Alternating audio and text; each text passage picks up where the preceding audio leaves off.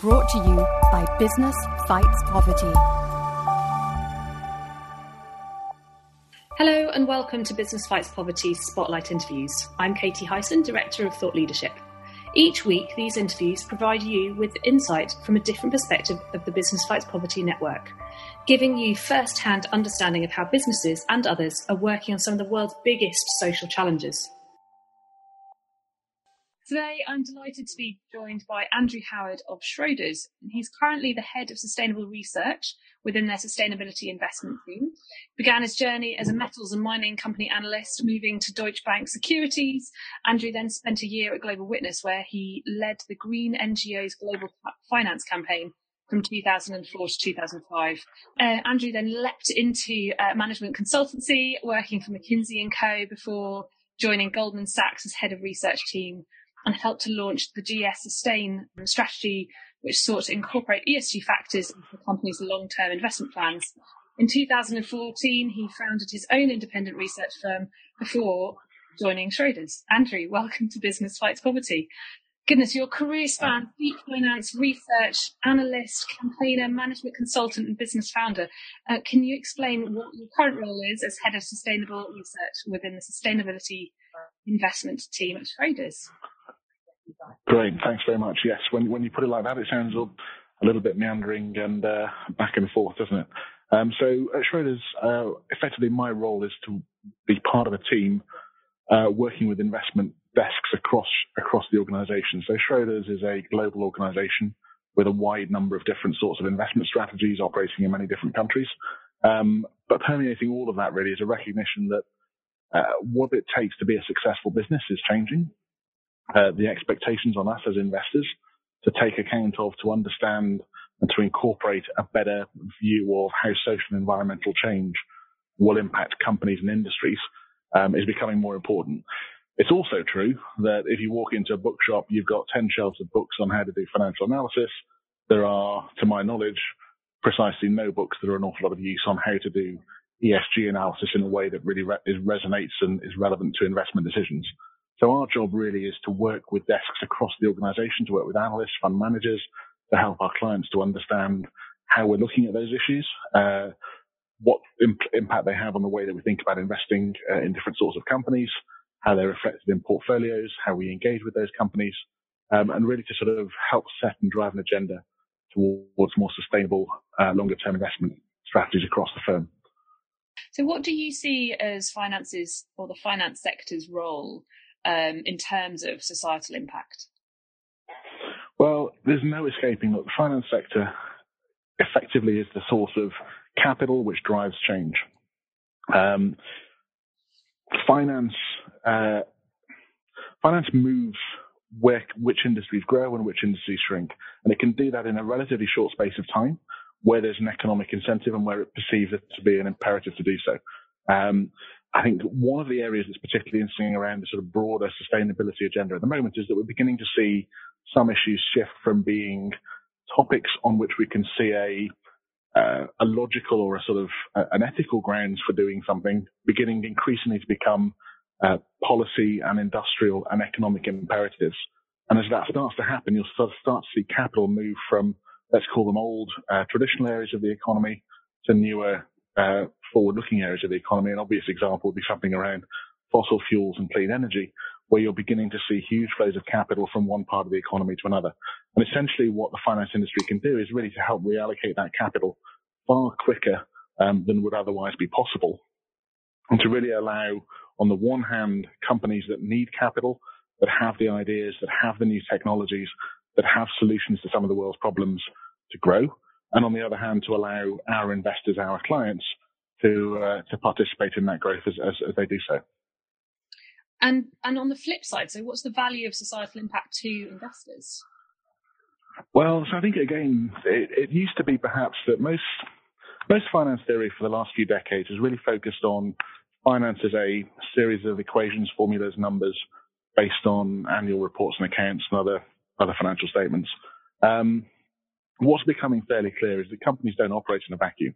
Um, thinking about companies as a string of numbers um, really is becoming inadequate in terms of uh, making sensible, long-term, thoughtful investment decisions.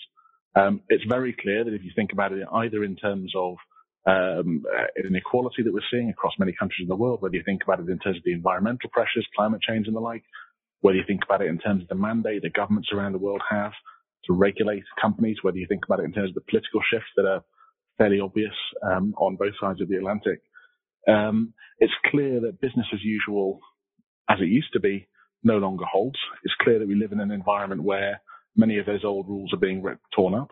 And then unless you understand that kind of broader social and environmental context, it's very difficult to think about how to make sensible long-term decisions. And I think one way of characterizing that would be to think about it in terms of what contribution do companies make more broadly to society. Um, companies' license to operate depends on their ability to contribute something to society. And society is one of those sort of fairly vague and nebulous terms, but when you boil it down, it means customers, it means employees, it means regulators, voters, communities. These are all different parts of society wearing different hats. We're all all of those things at different times. And as our expectations change, as the things that we expect companies to provide to us as customers, as employees, and so on, as they change, um, unless companies are contributing something to us, unless they're bringing some value over and above simply making a profit today, um, they will struggle to be successful in the future. So the way we try to think about this really is um, how can we begin to measure which are those companies that are making money today, but doing so at the cost of imposing uh, a burden more broadly on society. For example, by paying low wages, by avoiding tax, by creating environmental challenges that somebody else somewhere somewhere else has to deal with.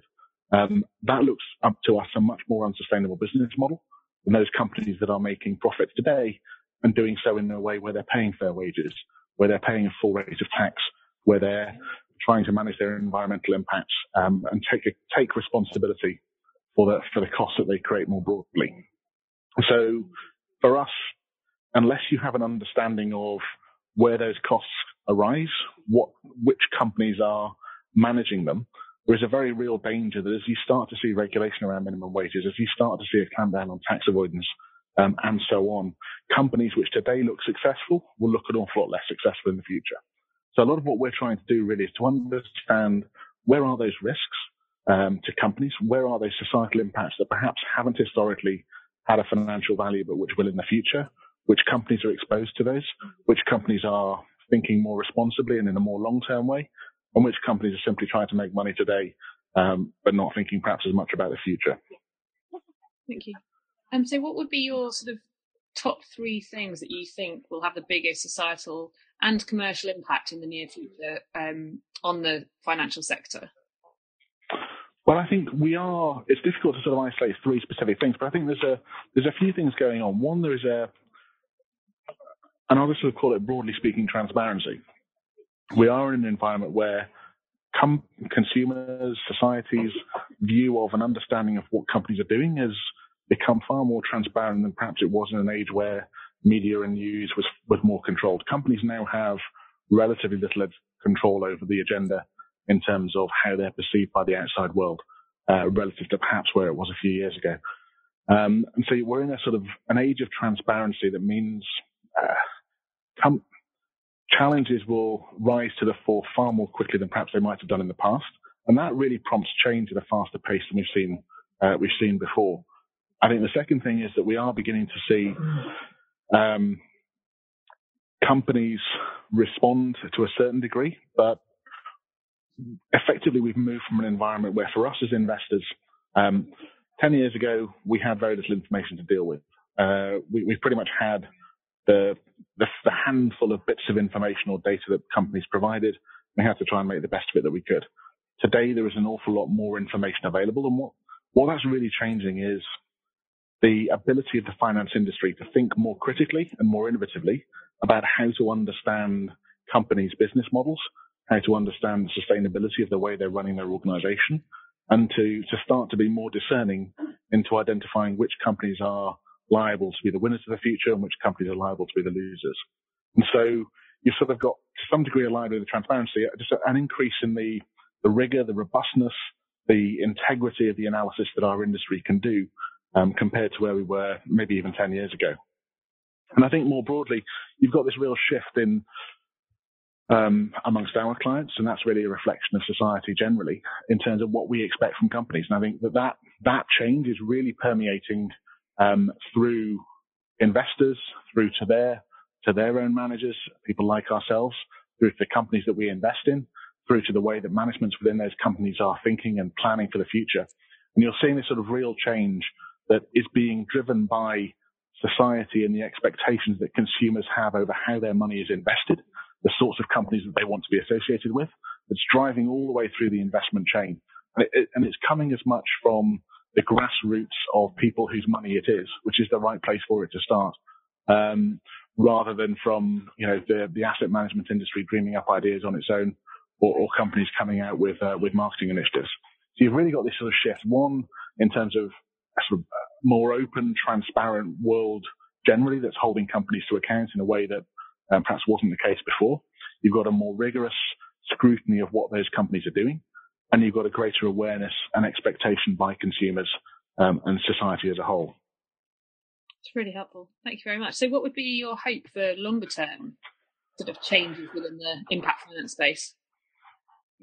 Well, I think, um, in a way, and this is a bit of a trite answer because it's what people always say, um, but but it doesn't make it any less true that this ceases to be a, disc- a discrete, separate thing. Is that we are still in a situation where there is a finance industry and there is a, a sustainable or an impact or whatever term one wants to attach to things, and all of these things get jumbled up terribly. Um, that that sits somewhere to the side or as a subset within it. And look, the reality is that certainly from our perspective, the point of looking at social and environmental change the point about understanding how companies are thinking about the durability of their business model isn't something that's there because it's a way of creating new funds that we can sell to people or a way of marketing ourselves differently. We're doing it because we think that that's important in how we think about investing for the long term. And therefore, by extension, we're doing it across effectively all of our business, not just the few bits in the corner that have got sustainability in the title. So and I think that sort of shift has to happen across the industry. 10 years from now, I hope we'll stop talking about sustainable investing as a separate thing. The implication is that there's some part of the industry that's doing unsustainable investing, which no one will be claiming to do. Um, and that we start to see this simply becoming part of how we invest rather than a discrete part of investment. Thank you. Um, so we here at Business Fights Poverty, uh, we have a network of people from across business, NGOs, social um, enterprise, academia, and policymakers. How can this network better help Schroders reach their your ambition, or for societal impact finance to reach its potential? Well, I think look, the, the, the challenges that we're dealing with are, are complex. Um, they span a huge number of different areas. Um, and the only way that we're going to think constructively and in a rigorous way is by really bringing together a lot of different disciplines, a lot of different perspectives, um, in order to think think through the complexity of some of these situations. So to give you an example, some of the work that we've done more recently, really trying to look at um, how we can begin to quantify some of those societal impacts.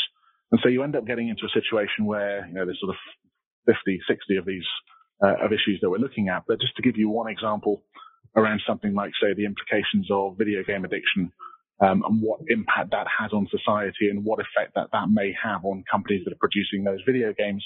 Um, on the face of it, it sounds relatively straightforward, but you very quickly get into a situation where an understanding of what are we actually talking about in terms of addiction, what are the sort of potential costs associated with that, how might they be remedied, uh, which companies within the value chain are responsible or bear the most uh, responsibility for causing those challenges, or where is the regulation most likely to hit, uh, if we think about it in those terms. Um, all of these are slightly tricky, are, are fairly tricky areas for investors who have historically been more comfortable staring at annual reports and balance sheets.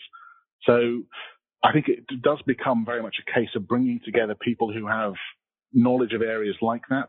But the same thing applies to climate change. It applies to water. It applies to air pollution. It applies to wages. It applies to every facet of how companies um, and society interact. And so, to my mind, bringing together the breadth of knowledge, expertise, backgrounds, perspectives that you've described is really the only way that we collectively um, and individually can can get a better understanding of what trends are likely to be more important? How will they play out? And how can we bring both the technical knowledge in specific areas with the overall framework for how to incorporate that or think about that as a financial question or an investment question um, onto one page? And there won't be a single answer to this. This isn't about finding the one solution which we can all write up and go home. This is very much about bringing together thoughtful people to discuss ideas. Different solutions will come out of that different ideas, but that's precisely where we need to be. We need to be in a situation where we're creating innovation, ideas, and new thoughts on how to tackle the question of what role do companies play in society? How is that role being questioned? And which companies are adapting their businesses uh, in response? So, for our network, then, what would be your kind of call to action? Well, I think look the the I think you, look the network that you described uh, that you have clearly is further along this route than, than others. But more broadly for people within this industry, I think we're really, we're past the stage of thinking about whether, whether we need to think about these concerns. We've historically as an industry, and this is particularly true of the finance industry, spent much of the last 10 years or so effectively trying to persuade people to think about sustainability. And I think we've now reached a point where people have passed that, that stage. They've, they've got it. They've understood that by and large, there's something in this that needs to be thought about, considered, um, and analysed in a slightly more robust way. Um, and it's really shifting that discussion from whether and vagaries to very specific solutions, ideas, and concrete actions. And I think for us, that that very much means trying to think how do we actually bring knowledge to bear to come up with specific measures, which companies are doing better, which companies are doing worse, how do we begin to quantify some of the considerations that we're talking about? How do we move to, to real action um, on understanding and taking action as companies that are that are, that are um, more exposed or less exposed or have opportunities to, to affect real change? Thank you. Um, now, Andrew, um, we care quite a lot about you. Mm. so I've got a couple of questions about you, if you don't mind. If you don't mind, who who's, who's inspiration? Where do you get your inspiration from? Oh, this will sound terribly trite, um, but I think there's a couple of answers here. One, I find this whole field of, I think we're, we're at a at a state, and this isn't so much a, a who as a what. There is a who to follow, um, but the what really is that we're at this point within our industry where what people have done for 30, 40 years hasn't really changed very much. You go back to people like Benjamin Graham, um, who was kind of one of the sort of full founder types of uh, of investing. Um, and a lot of the stuff that they talked about is still being widely followed. And I think it's clear that our industry is at this sort of inflection point where there is a recognition that that's, that's an incomplete picture and that somewhere in this sort of broader social and environmental landscape, um, there is a, a better solution or at least a part of a better solution. And to me, the inspiration comes from how do we, how do we take advantage? How do we think about that the opportunity to really do something different, to have a meaningful impact by thinking more constructively at a time when others are beginning to think similar thoughts, but there are certainly no clear answers. There's certainly no rule book. There's certainly no textbook on how you do this.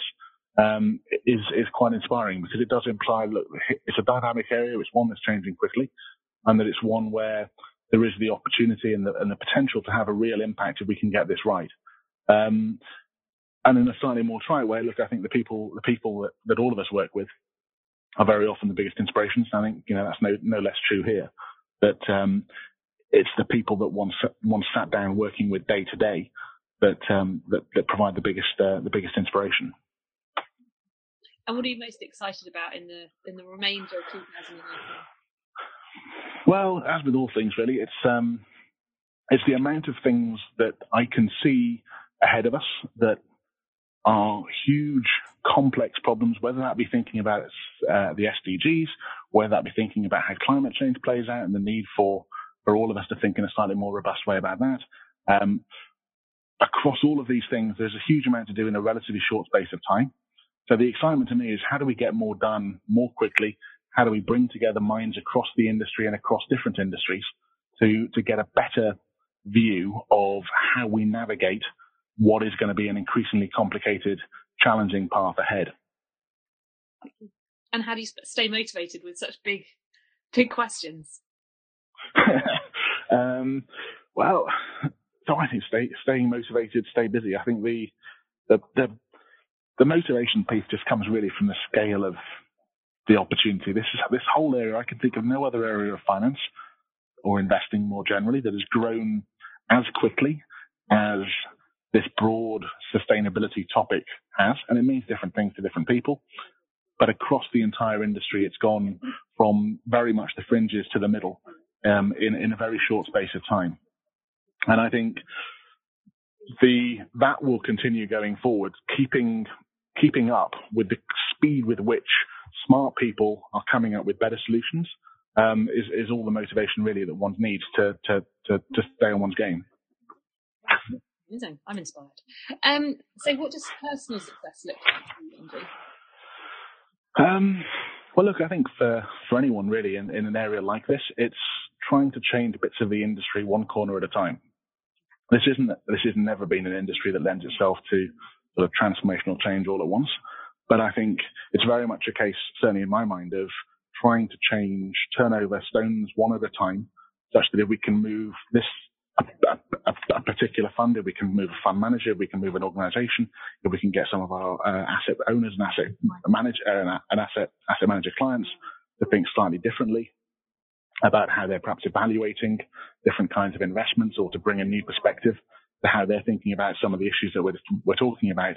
I think that's, that's the path. There's no, there's no single solution to this. This is, this is, um, you know, sadly in some ways, um, no more complicated than, than the hard work of, uh, uh, of going through situation by situation, problem by problem, um, and doing the best one can to solve them.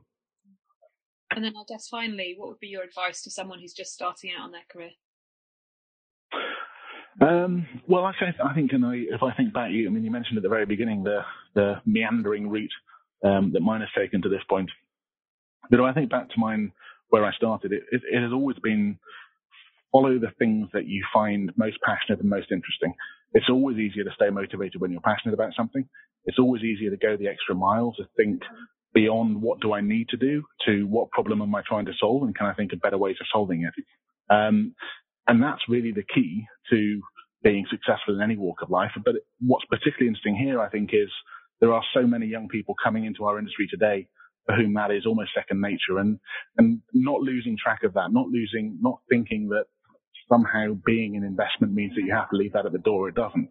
Um, and I think the investment industry is beginning to wake up to that um, despite all the oldies like myself who are sort of further up within the organizations. Um, keep hold of the things that you find most passionate, and that will drive the motivation um, that you need ultimately to, to be inquisitive, to stretch yourself further, and to do more. Andrew Howard from Schroders, thank you very much. Brought to you by Business Fights Poverty.